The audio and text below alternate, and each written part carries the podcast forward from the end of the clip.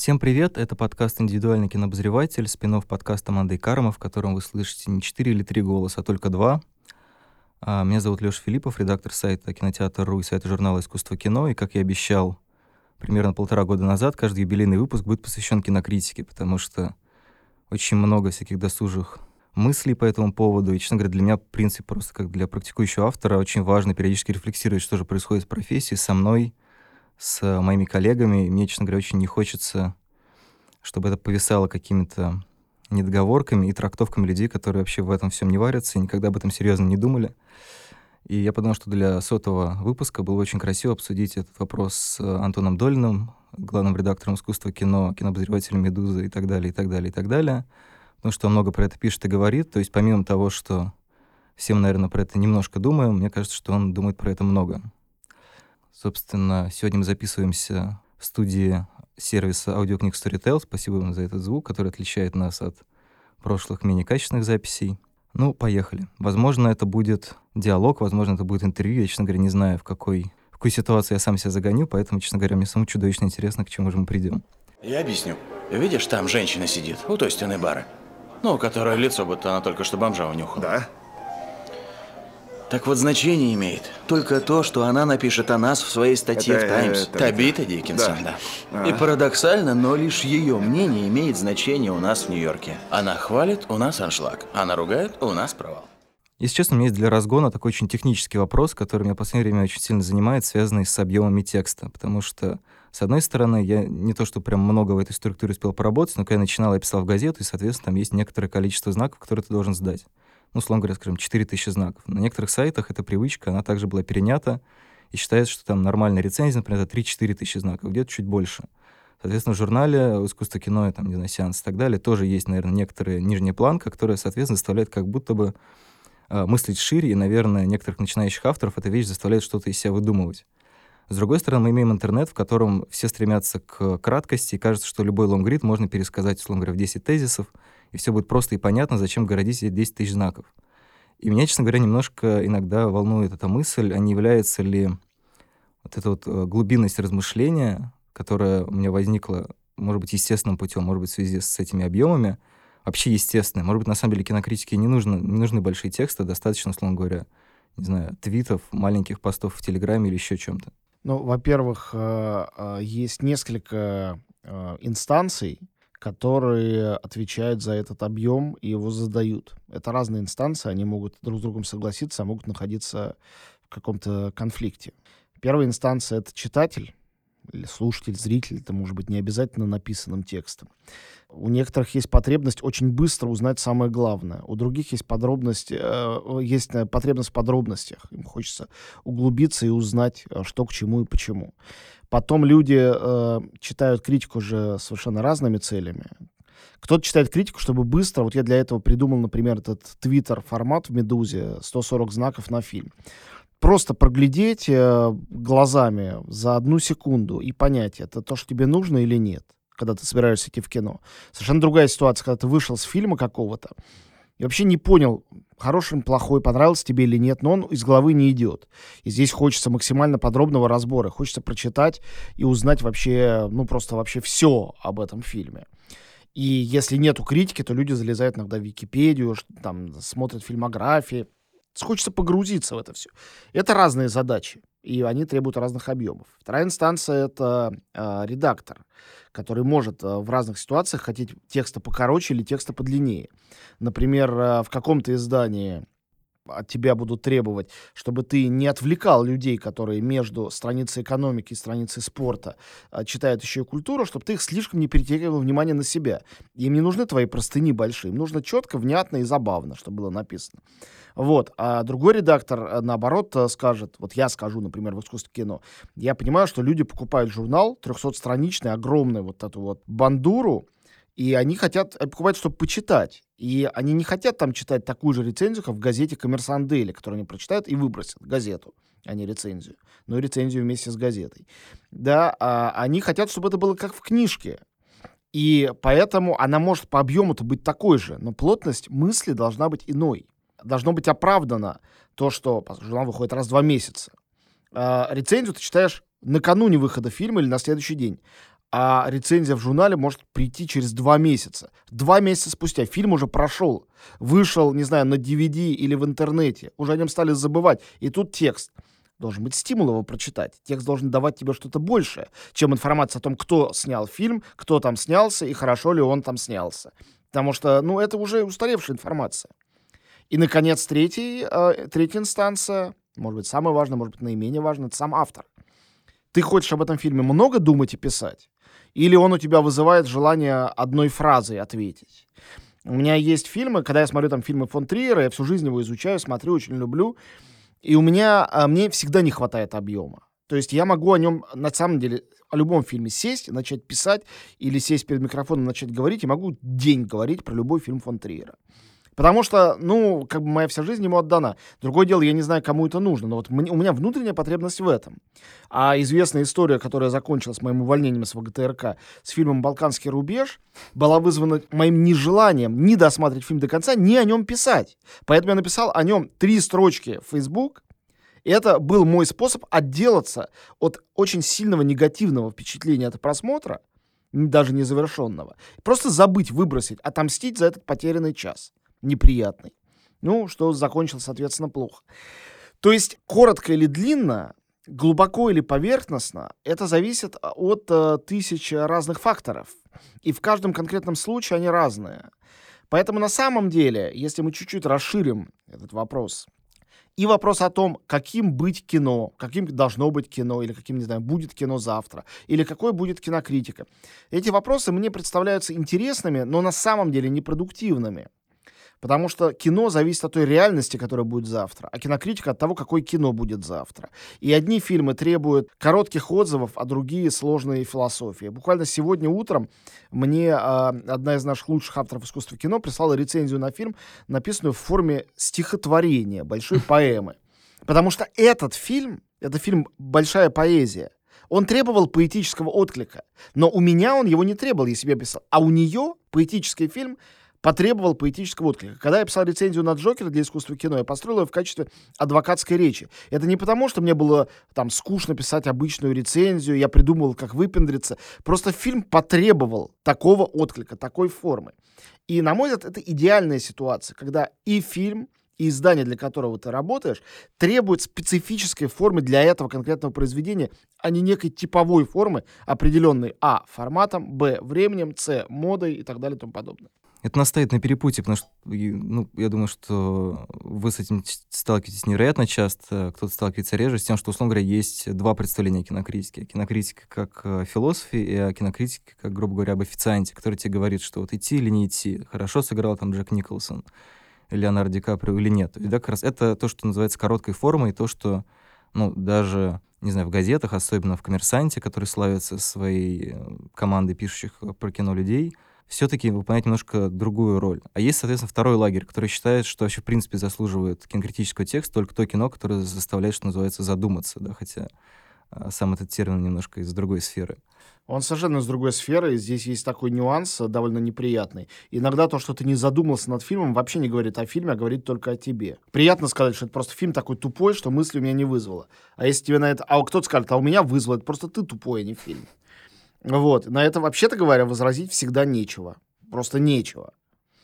Поэтому я немножко представляю себе критика, даже когда он работает в некой команде, в каком-то формате, все равно это такой э, индивидуальный предприниматель. Всегда. И у него есть, э, особенно я про себя так думаю, э, потому что каждый о, своей судьбе, конечно, прежде всего задумывается, и о своем месте в мире – ну, представьте себе, что живете в какой-нибудь французской или итальянской деревушке.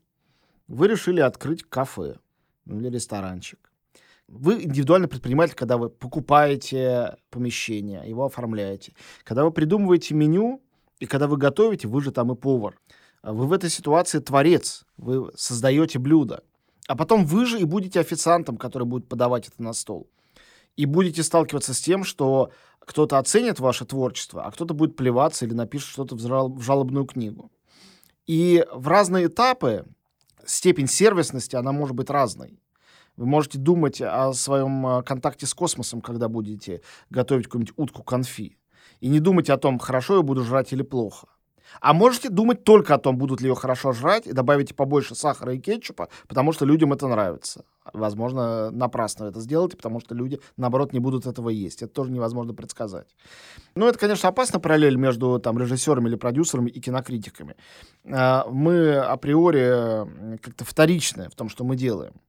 Ну, кино, как и любое искусство, тоже вторично по отношению к реальности, которую оно описывает. Всегда есть какая-то вторичность. Мы все заложники Платонова мифа о пещере, где мы видим только тени на стене, а, и никогда не увидим тех, кто отбрасывает эти тени. Все живем в матрице, говоря современным языком, но это то же самое. Поэтому э, я думаю, что чересчур ломать голову над природой теней и тех, кто их отбрасывает, это э, ложный путь, хотя рефлексия всегда хорошая штука. Правильный путь в этой ситуации — это ну, просто делай, что должен, и будь, что будет. В этой конкретной ситуации сделай то лучшее, что можешь. Вот э, ситуация. Ты посмотрел фильм, который не твое, и он тебе не понравился. На мой взгляд, лучший выход из этой ситуации — это не написать что-нибудь э, блистательно остроумное, злобное, а попробовать понять, что тебе не понравилось, почему, есть ли люди, которым это понравится, кто эти люди, желаешь ли ты писать для них, есть ли шанс, что они тебя прочитают. И все это взвесив, сделать что-то такое не чрезмерно эмоциональное, но и не скучное. Ни в коем случае не писать в рецензии, это одно из моих стоп-правил, что фильм никакой. Потому что если фильм никакой, то непонятно, зачем еще и о нем текст писать, а потом его читать. Никакой лучше не заметить. Я считаю, что писать можно только про выдающиеся. Но выдающийся нет не обязательно хорошее. Может, выдающийся плохой фильм. Бывает э, совершенно никакой фильм, но в нем выдающийся актер, например, сыграл выдающуюся роль. Uh-huh. Что-то выдающееся надо найти, чтобы было за что зацепиться, да, какой-то круг спасательный, чтобы не утонуть. Ну вот, например, есть у меня, во всяком случае, идиллическое представление о том, как может писаться рецензия, любой текст про кино, что, условно говоря, неважно, понравился он тебе или нет. Вот мне, например, не нравится фильм «Суспирия».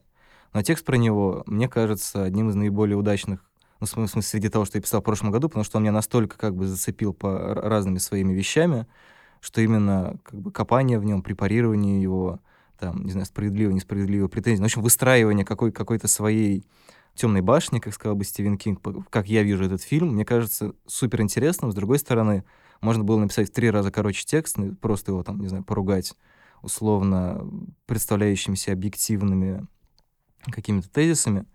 Но вот это мне представлялось, условно говоря, я понимаю, что кинокритика существует в такой же большой галерее, как кино. Есть кино, как, как говорится, аттракцион, то, что тоже мы, опять же, можем закопаться, что такое вообще аттракцион и плохо ли это. Да, есть рецензии, которые... Слово «плохо», мне кажется, надо вообще как-то изгнать. Это какое-то представление глубоко христианское о грехах и искуплении этих грехов. Э, существует парадигма, в которой просто не бывает никаких грехов. Типа нет такого слова, нет такого понятия. Когда мы говорим что-то плохо, это значит, что кто-то нарушил какую-то конвенцию того, что считается хорошим. Uh-huh. Но эти конвенции все время сдвигаются и меняются на самом деле. Поэтому имеет ли смысл об этом говорить? Это как... Ну вот мой любимый пример — это оценка актерской игры. Есть огромное количество фильмов, особенно ярких фильмов, про которые кто-то говорит, ну, актер вот этот сыграл же потрясающе. А другой говорит, да ужасно он сыграл. Я всегда понимаю с ужасом, что на этом спор заканчивается, больше говорить не о чем. Никакой доказательности в этом нету. Просто я поверил этому актеру, а кто-то другой не поверил. И то, точка, все, точка. Больше нету ничего. И не существует никаких способов здесь анализа, погружения и способов разобраться в том, действительно это так или нет. И вот в фильме «К звездам» Брэд Питт хорошо играет или плохо? Я реально не знаю ответа на этот вопрос. У меня просто его нету. И это, конечно, меня сбивает с толку, но в то же время и восхищает. Потому что когда нет ответов, это делает твою работу только интересней. Мне кажется, в принципе, этот эффект Кулешова, который автоматически заложен в, монта в монтажное конечно. кино, в любое кино, он порождает эту неопределенность, хотя я слышал э, мнение, что, условно говоря, если ты отучился, не знаю, в театральной школе, в киношколе, в общем, умеешь работать с актером, то ты можешь отличить хорошую игру от плохой, но она обычно тоже касается только какой-то конкретной школы.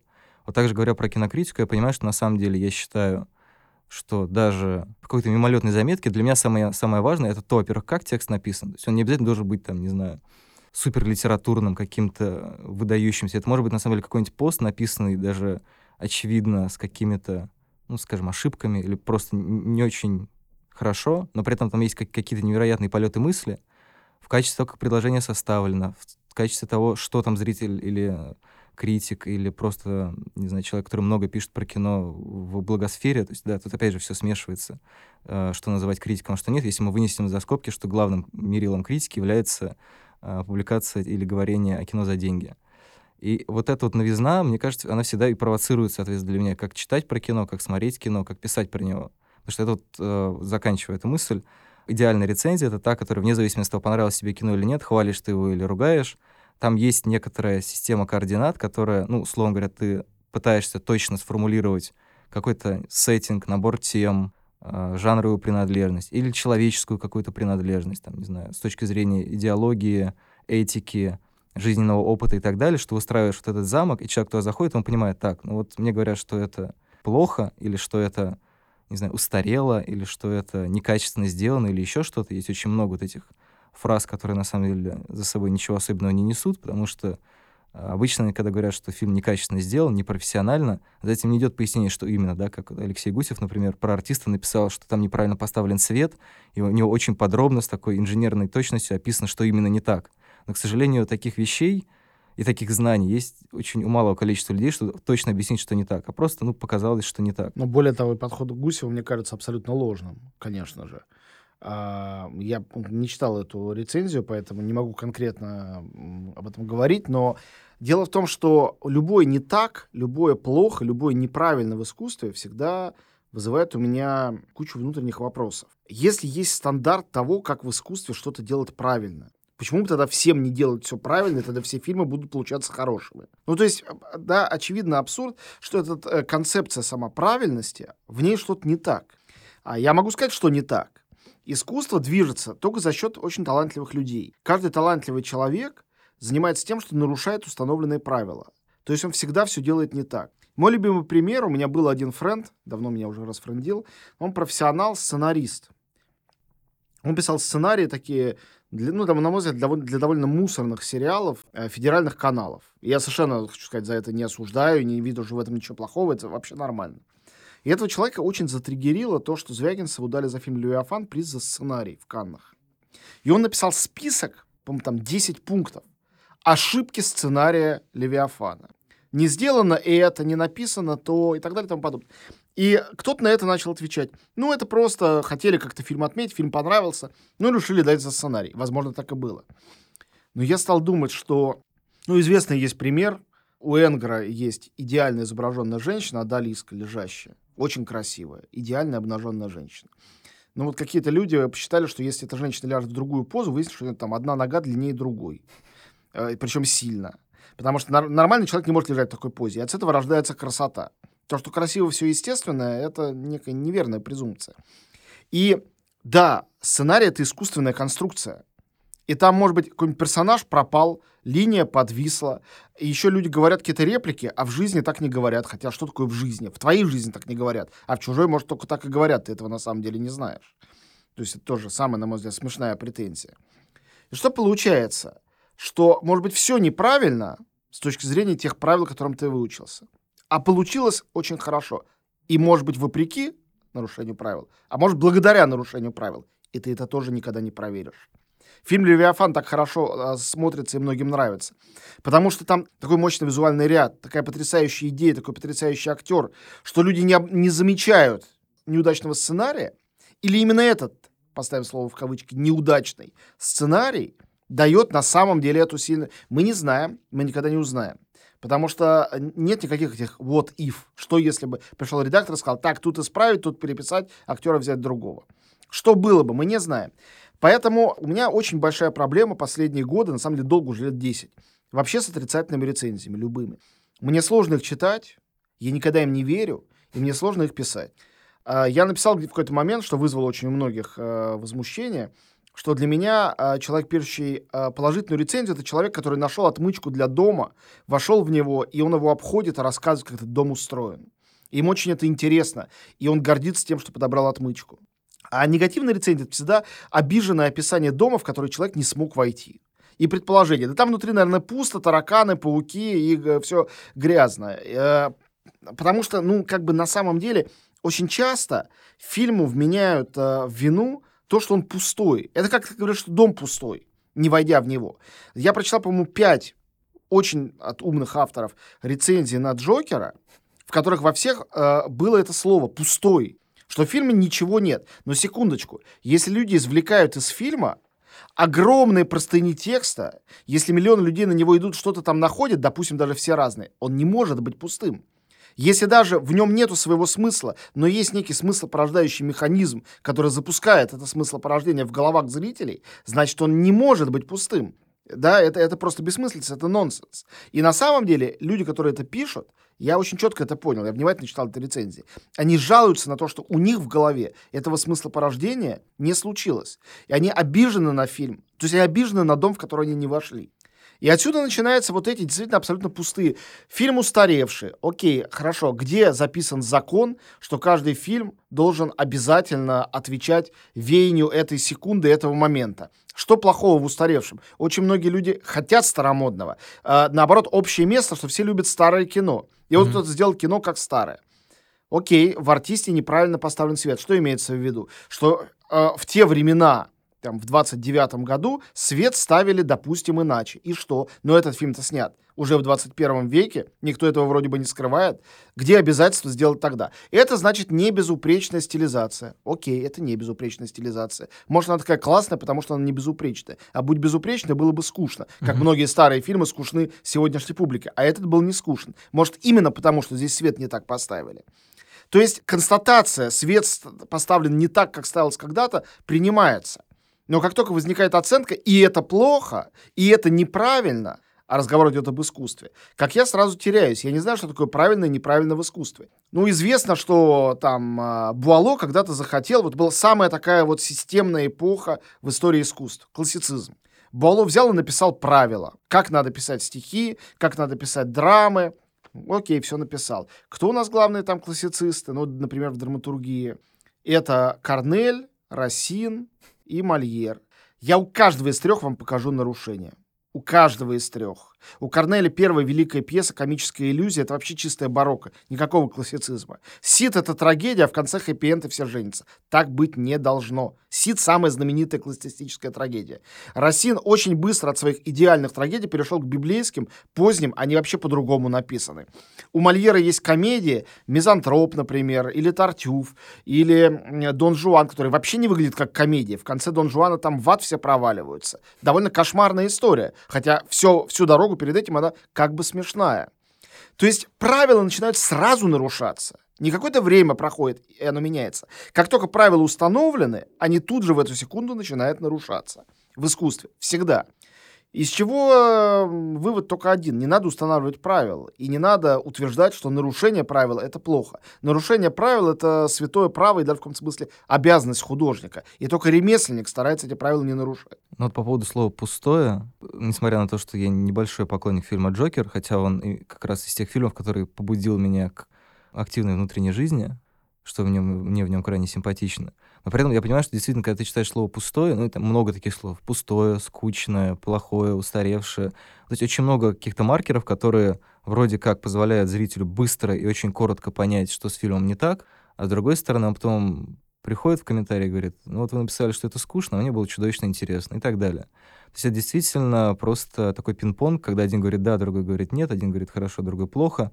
И это, с одной стороны, что называется, в природе человека очень трудно от этого отделаться. Ты не можешь, наверное, то есть, несмотря на то, что я создал для себя некоторый такой мешочек со словами, которые я стараюсь не использовать, все равно нет-нет, а как бы оно и проскочит. То есть, может быть, это связано с тем, что очень долгое время я в этой системе существовал, и поэтому, ну, в смысле, системе слов, да, то есть я привык им пользоваться, потом ты, например, отучиваешься от них как слов-паразитов, и все равно они у тебя проскакивают, потому что это очень сложная штука, особенно плохо, когда она въедается в мышление. И тут хотел бы перекинуть мостику к тому, что мне кажется, очень часто при разговоре о фильмах особенно при чтении текстов про фильмы, люди забывают, что все-таки они читают человека. То есть не то, что есть некоторая система, которая тебе выдаст вот этот маленький корешок с объективными характеристиками фильма, что там он идет 80 минут, он черно-белый, там на 15 минуте появляется Брэд Питт, и он великолепен и так далее. А то, что этот человек, например, он может быть супер спецом по французскому кино, там, не знаю, по немому кино, по иранскому кино, по документальному кино. И это может быть как плюсом, то, что он вам даст какую-то широкую картину, которую вы сможете использовать потом, если понравился этот фильм. Или, может быть, даже использовать после прочтения, просто чтобы по-другому посмотреть на этот фильм. А может помешать, потому что иногда у тебя настолько выстроен какая-то внутренняя карта чего-либо, что ты, ну, как в какой-то момент все туда, все туда встраивается, и ты понимаешь, что ты не, не можешь как бы ее покинуть, ты становишься заложником своего мировоззрения художественного там, или культурного истори... э, э, видения искусства. И, с одной стороны, это довольно просто, наверное, с точки зрения говорения и написания кино, но с другой ты понимаешь, что, ну, опять же, ты становишься как будто бы заложниками правил. Или там, не знаю, еще есть представление, что любое издание ты должен читать от корки до корки. Когда есть интернет, понятно, что не можешь прочитать сайт от, от корки до корки, хотя все к этому стремятся, но мне кажется, это так не работает. И когда, не знаю, издание ставит вину, что а почему у вас, например, такой-то текст или такой автор, он подразумевает то, что есть еще такая сложность, что нужно разбираться, кого ты читаешь. То есть вот эта вот вещь, которая до сих пор, мне кажется, очень плохо работает, но она хорошо работает с вами, еще, может быть, не знаю, с пятью, максимум десятью людьми, когда люди знают, ага, какой-то выходит корейский фильм, почитаю, условно говоря, корейского. Выходит какой-нибудь французский фильм, почитаю Пронченко. Выходит портрет девушки в огне, почитаю Кувшину. Есть некоторое количество имен, которые в той или иной среде более-менее известны. И то, что человек может действительно писать текст, э, там, будучи влюбленным в фильм, он закрывает глаза на что-то. Или то, что человек пишет про этот фильм просто потому, что ему нужно написать. Но вот он не, он не может себе позволить такой роскошь, чтобы сказать, знаете, ребят, я не буду писать. А у него есть, там, не знаю, обязанность три патрона в неделю производить, и он, соответственно, про все это пишет, да, как Волобуев а, в интервью сеанса говорил о том, что это вот такая лямка, которую ты, ты тянешь, и это такая мука, потому что, с одной стороны, ты вроде как пишешь про себя, ну, то есть действительно, потому что фильм в тебе подсвечивает те вещи, которые а, тебе нравятся или тебя смущают. Может быть, это там пустота или скука, или, не знаю, отвратительность, есть же еще вот вот, моральная какая-то оценка, которая связана не обязательно с социальными течениями, а с тем, что тебе кажется, что так а, люди себя не ведут. Да, это часто к жанру кино такая претензия, вот он такой тупой, там куда-то не туда пошел. Или сериал про тупых подростков, у которых просто там мозгов пока нет, вот они вырастут, и, ну, в общем, зачем это смотреть? То есть это огромное количество человеческих факторов, которые тоже не учитываются. И этот человеческий фактор, как ни странно, приводит к меня к такому вопросу, что, в общем-то, гру- грубо говоря, нужна, нужна ли та кинокритика, если человек все равно, ну, вот как-то... Ну, он, грубо говоря, максимум может произвести мнение. То есть оно может быть максимально умным, максимально, ну, как бы, много всего он там находит, но, может быть, та кинокритике вообще не нужна оценка? Ну, иногда не нужна, но оценка просто нужна а, читателям. А, публика очень часто использует кинокритику, даже сложную, большую кинокритику, как указатель, тратить э, этим людям свое время и свои деньги или нет на просмотр фильма. Они имеют право а, на подобный, как бы, а, совершенно утилитарный подход. Но я считаю, что оценка, конечно, не должна содержаться в рецензии, даже в очень большой и сложной. А, просто оценка может абсолютно не доминировать. Лучше, чтобы это не была оценка три звездочки из пяти. Лучше, и я предпочитаю, чтобы оценка не была однозначной. Почему я придумал э, такую, ну, дурацкую шутку вот в этих вот микрорецензиях на 140 знаков. У меня там есть еще «Для кого фильм?» И пишу на самом деле. «Для патриотов». Я обратил внимание, что люди очень серьезно к этому, к этому относятся. Вот меня вчера брали интервью, говорят, вы не стали писать отдельную рецензию про фильм Надежды Михалковой, но написали, что он для патриотов. Имеется в виду, поскольку это фильм ужасов, а не патриотическое кино, имеется в виду, что если вы любите российское кино, тогда вам нормально. А если вообще вы любите фильм ужасов, то лучше не ходить. Вы это имели в виду? Я говорю, ну, в общем, да. Получается, эта оценка там все-таки была. Я постарался быть осторожным, деликатным, как всегда, в отношении любого дебюта. Я стараюсь стремиться к какой-то деликатности. То есть оценка, она есть, но надо, конечно, уметь желать ее видеть. У меня были рецензии, которыми я не то чтобы горжусь, которые я писал осторожно, имея абсолютно четкую оценку в голове. Я ее не то что сглаживал, я находил специальные слова. Вот, например, с фильмом «Викинг» так было, и с э, фильмом «Грех» буквально вчера это было. Та, э, точно та же самая история. Это были забавные истории, потому что разные люди читают рецензию по-разному. Одни как хвалебную, другую как ругательную. Они просто по-разному видят мою оценку фильма. В то время как она совершенно определенная. Но оценка может не быть однозначной, ведь что-то может понравиться, а что-то нет. Не обязательно да или нет. Есть очень много нюансов на самом-то деле. Даже в пяти звездочках есть много нюансов. Есть не только одна звезда или пять. Бывает и две или три. Мне кажется, что э, кинокритики совершенно необходимы. Мы производим не мнения и не оценки. Мы производим мысли. Кино помогает оттолкнуться от этого. Что позволяет нам, что легитимизирует это мыслепроизводство, производство идей, облеченных в слова. То есть с какой стати какие-то люди будут какие-то наши мысли читать, чем мы это заслужили? Это серьезный вопрос, потому что понятно, зачем людям читать наше «да» или «нет», «иди mm-hmm. в кино» или «не иди в кино». Зачем им читать наши мысли? Да за тем, что большая часть людей используют кино и вообще любое искусство для собственного мыслепорождения и порождения эмоций. Но отличие критиков в том, что они занимаются формулированием. Зачем люди читают вообще философов? Они тоже чувствуют э, ужас перед Богом или покорность Богу. Но зачем им читать Киркегора, например, или Канта? Потому что там на многих сотнях страниц это объясняется, ищется какой-то база, фундамент, э, и это оказывается некой субъективной, а не объективной, но не только принадлежащей Канту, но и твоей тоже реальностью. И твоя реальность обогащается, как наша реальность обогащается, когда мы читаем текст fiction, когда мы читаем Анну Каренину. Мы вместе с ней переживаем. Она придуманная, мы это знаем. Но эти переживания для нас ценны. Для нас ценны мысли Левина. Хотя это его мысли, на самом деле толстовские, придуманные, переделанные. Но мы их подгоняем, соглашаемся с ними или нет, да. Э, становится нашим. То же самое, когда люди читают кинокритику, настоящую кинокритику, где есть не только описание и оценка, но и мысли. Они ловят эти мысли, это драгоценные мысли. Они могут совпадать или нет.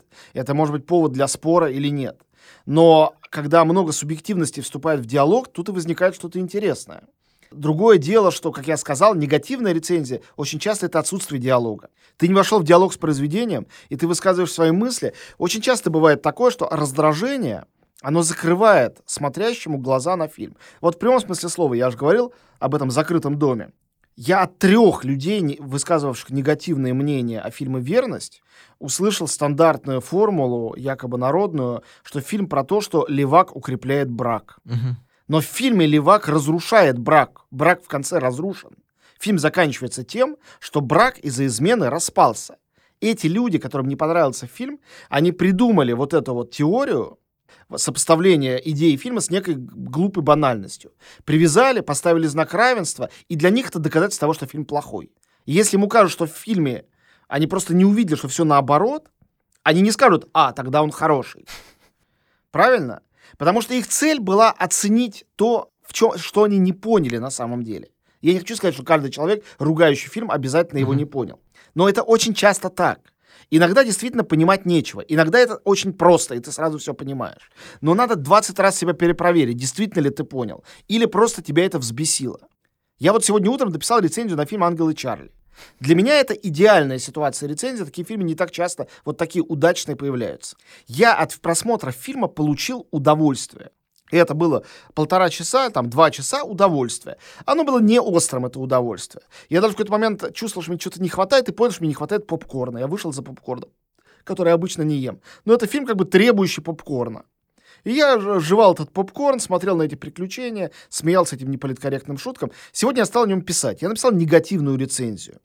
Не по каким-то идеологическим причинам. Потому что я посмотрел этот фильм, я до его дна нырнул, понял, из чего он состоит, и понял, что то удовольствие зрительское, не очень острое и сильное, которое я получил, никаким, никаким образом не компенсирует то, насколько примитивно этот фильм устроен и насколько на самом деле деструктивные идеи он э, в развлекательной форме несет.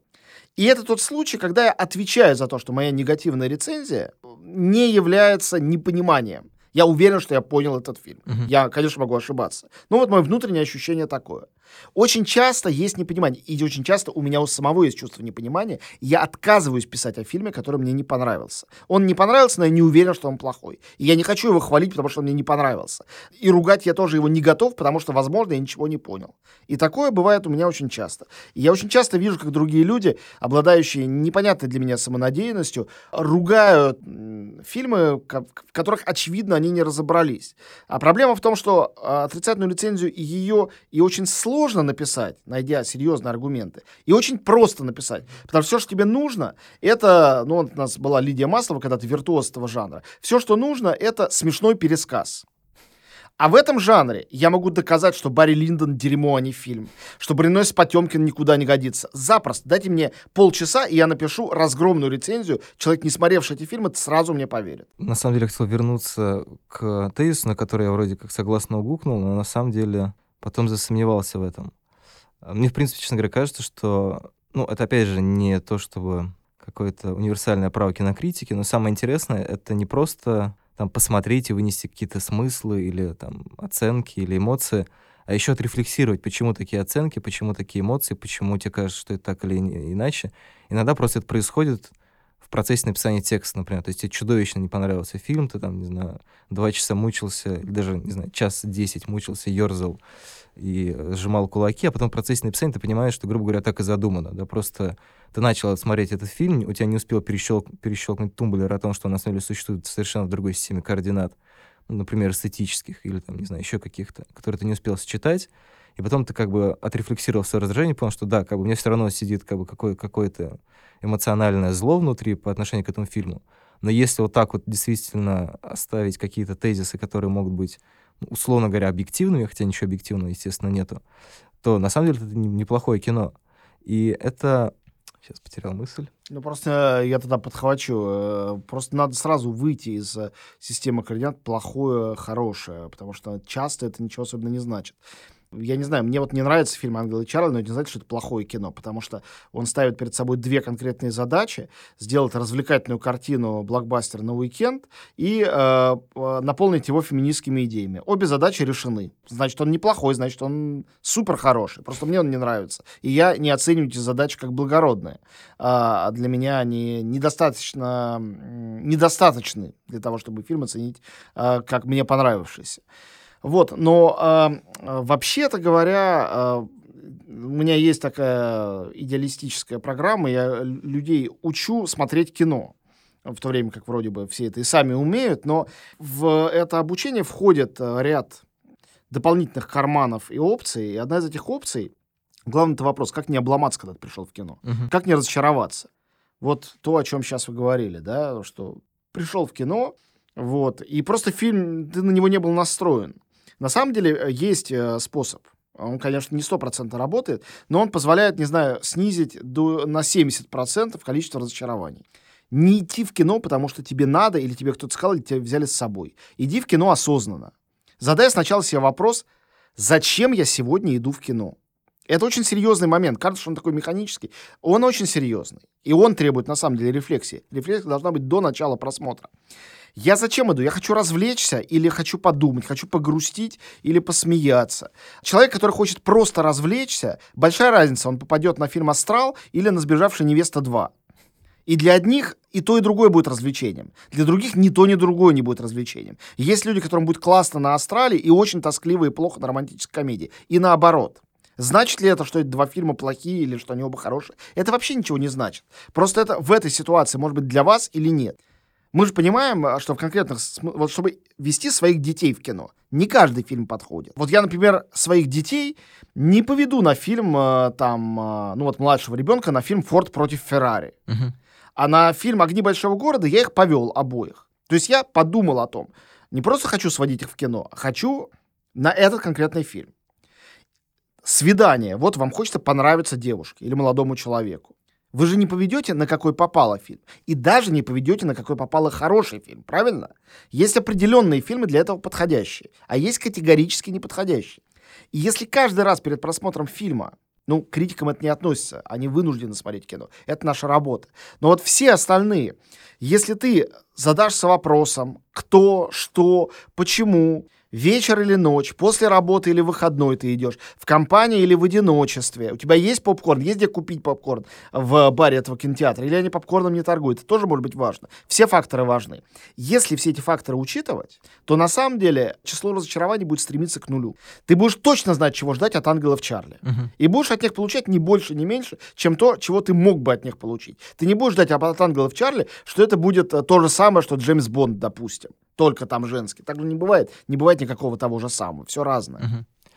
Я как раз вспомнил, на самом деле, момент. Для меня, честно говоря, не очевидно, почему, условно говоря, оце- оценка критика, не знаю, га- газетного или ну, при каком-то издании, она а, для читателя весома. То есть это, на самом деле, та вещь, которая всегда ставится под сомнение. И следом, прицепом, вторым вагоном стоит вопрос, а почему там мысли кон- там, конкретного человека в связи с его там каким-то статусом-то важны. Мне кажется, это главный камень преткновения, который касается кинокритики.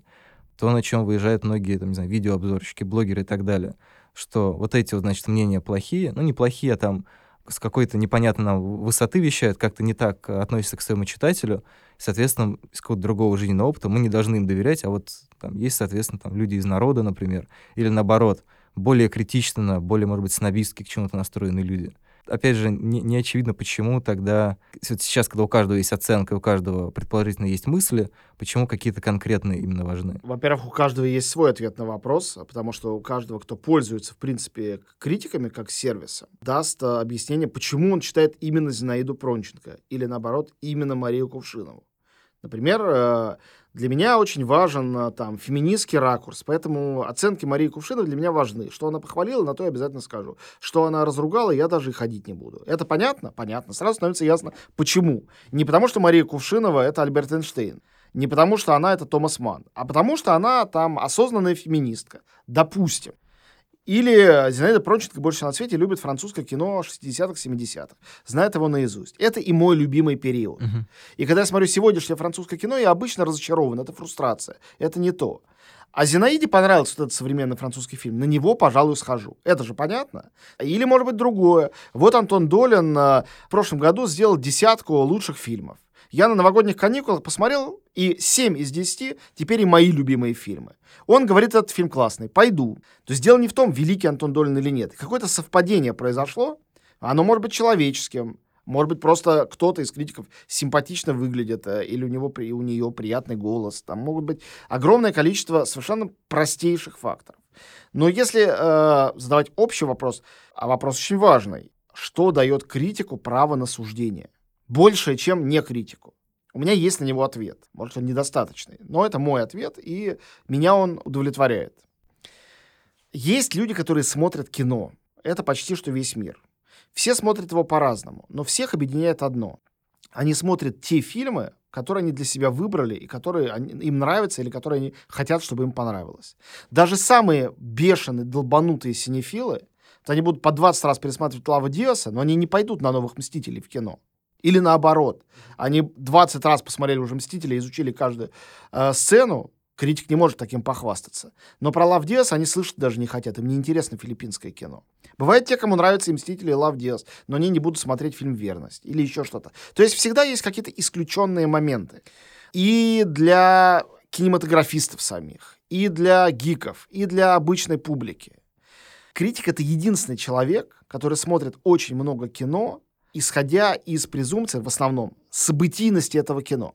Те фильмы, которые сделаны важными режиссерами, те фильмы, которые вызвали резонанс, те фильмы, которые достаточно экспертно отобраны на фестивале, те фильмы, которые собрали вдруг большую кассу. То есть все значимые фильмы года, некоторые из них значимые Просто потому что они талантливые, критики делают их значимыми. Такое тоже бывает. Все значимые фильмы года смотрят критики. Критикам много из этого не нравится. Uh-huh. Критика никогда не исходит из того, меня интересует такое кино, поэтому я на это смотрю. Критик ходит и смотрит более-менее все. То есть критик — это единственный киносмотрящий, у кого есть не только опыт и насмотренность, не только аппарат в голове для разбора этого всего, но и широкая картина, более-менее объективная картина кинематографа сегодня. Вот и все. Это достаточный повод, чтобы доверять тому, кто видел в год 200 фильмов, а не 5. И эти 200 фильмов, из которых ему, как и всем нам, на самом деле, 190 не понравились. Ну, в общем, если упрощать, это снова, как и в случае с кинотеатрами, с выбором фильмов, приводит все-таки к тому, что нужно проделать некоторую работу по осознанности. Безусловно. Кого, кого и зачем ты читаешь. Ну, в этом я уверен. Я уверен, что вообще любая интеллектуальная работа, а и чтение критики, и выбор фильма, и осмысление фильма, интеллектуальная работа, должна быть работой. Она не может только состоять из э, эмоционального отклика. Дело в том, что люди очень иногда, э, очень часто часто, не иногда, очень часто путают «мне не нравится» и «плохое». А иногда, что еще ужаснее, они путают «мне было неприятно» и «плохое». Бывает неприятно, а произведение искусства очень мощное. То есть мы не можем сказать, что Рафаэль лучший художник, чем Босх, потому что у Босха гадости, а у Рафаэля красивые Мадонны. И это, в общем-то, понимают все. И даже Всем достаточно ума, чтобы понимать, что «Сбежавшая невеста» не является априори лучшим фильмом, чем «Астрал», потому что в «Астрале» там едят мертвых детей, а в «Сбежавшей невесте» только целуются и друг друга любят даже глупый человек понимает, что это не значит, хороший, плохой. Но в авторском кино почему-то все это теряется. Почему-то часто бывает, что если фильм заставляет тебя испытывать дискомфорт, то ты говоришь, это плохой фильм. А если фильм, не обязательно это фильм с птичками и облаками, возможно, там тоже едят чьи-то кишки, но поедание кишков тоже кому-то дает комфорт. А если фильм доставляет тебе комфорт, то это хорошо. А с моей точки зрения, любой э, сильный опыт, любое сильное переживание в кино, в искусстве, всегда говорит о том, что это незаурядная вещь. Потому что для меня кино делится на талантливое и неталантливое. Неталантливое — то, на котором мне скучно, и я засыпаю. А, Я всегда стараюсь тоже это проанализировать. Талантливое — то, которое вызывает сильные эмоции. Они не обязательно позитивные, они могут быть негативными. И я далек от того, чтобы считать, что если эмоции негативные, то фильм плохой, а если позитивные, то хороший. В качестве такого послесловия по по- и хоро- хороших фильмов такой непростой краеугольный вопрос. Ну, например, по многим причинам, помимо того, что, наверное, когда человек пишет или говорит про фильм, который ему понравился или кажется хорошим или еще что-то, есть еще некоторая индустриальная и психологическая составляющая того, что, ну, условно говоря, ну, если очень огрублять, то, скажем так, хвалить более продуктивно.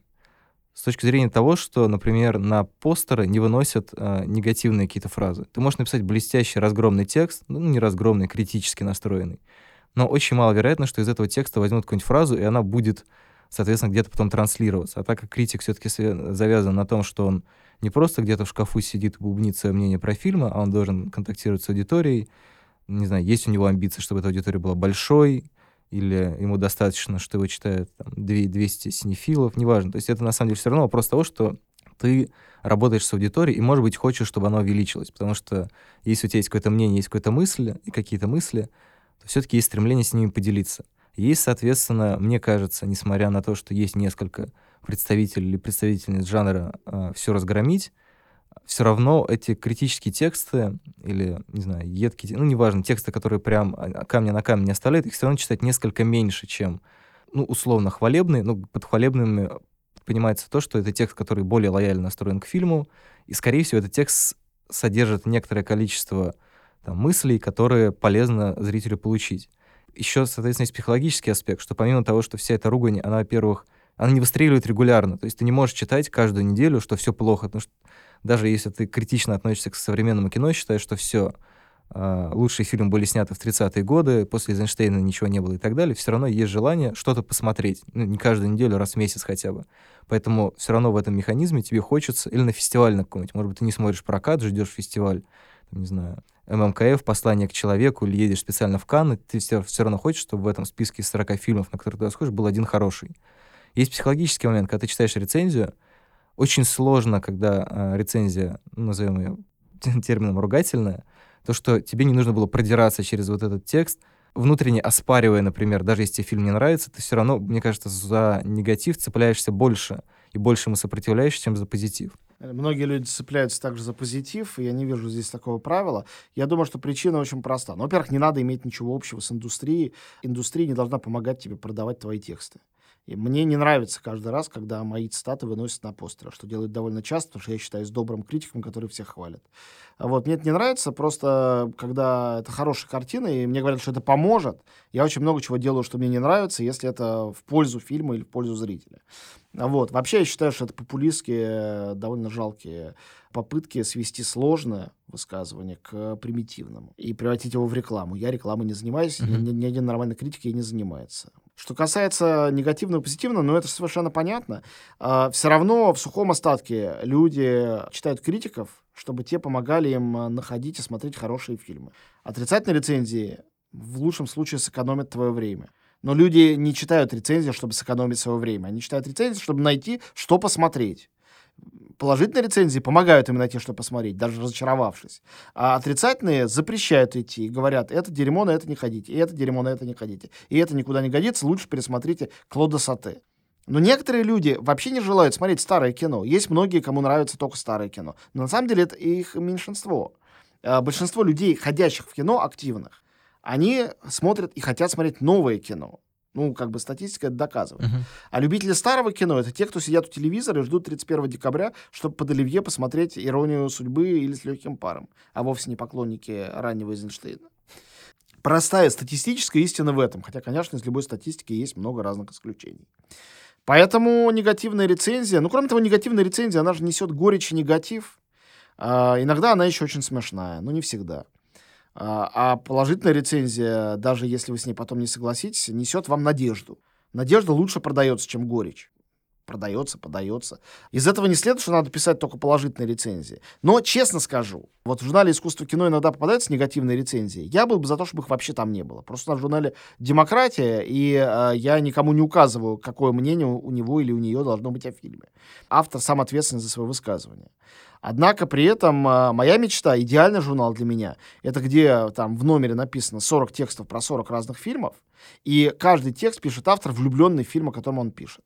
Потому что влюбленность, даже когда она слепа, она все равно более продуктивна с точки зрения и эмоций, и мыслей, чем а, невлюбленность. У меня бывало, что я читал великолепные тексты, очень многое мне дававшие, о фильмах, которые мне потом совершенно не нравились. А тексты мне продолжают нравиться. Я не знаю, хорошо это или плохо. Может, это говорит о том, что это плохая рецензия, плохая критика.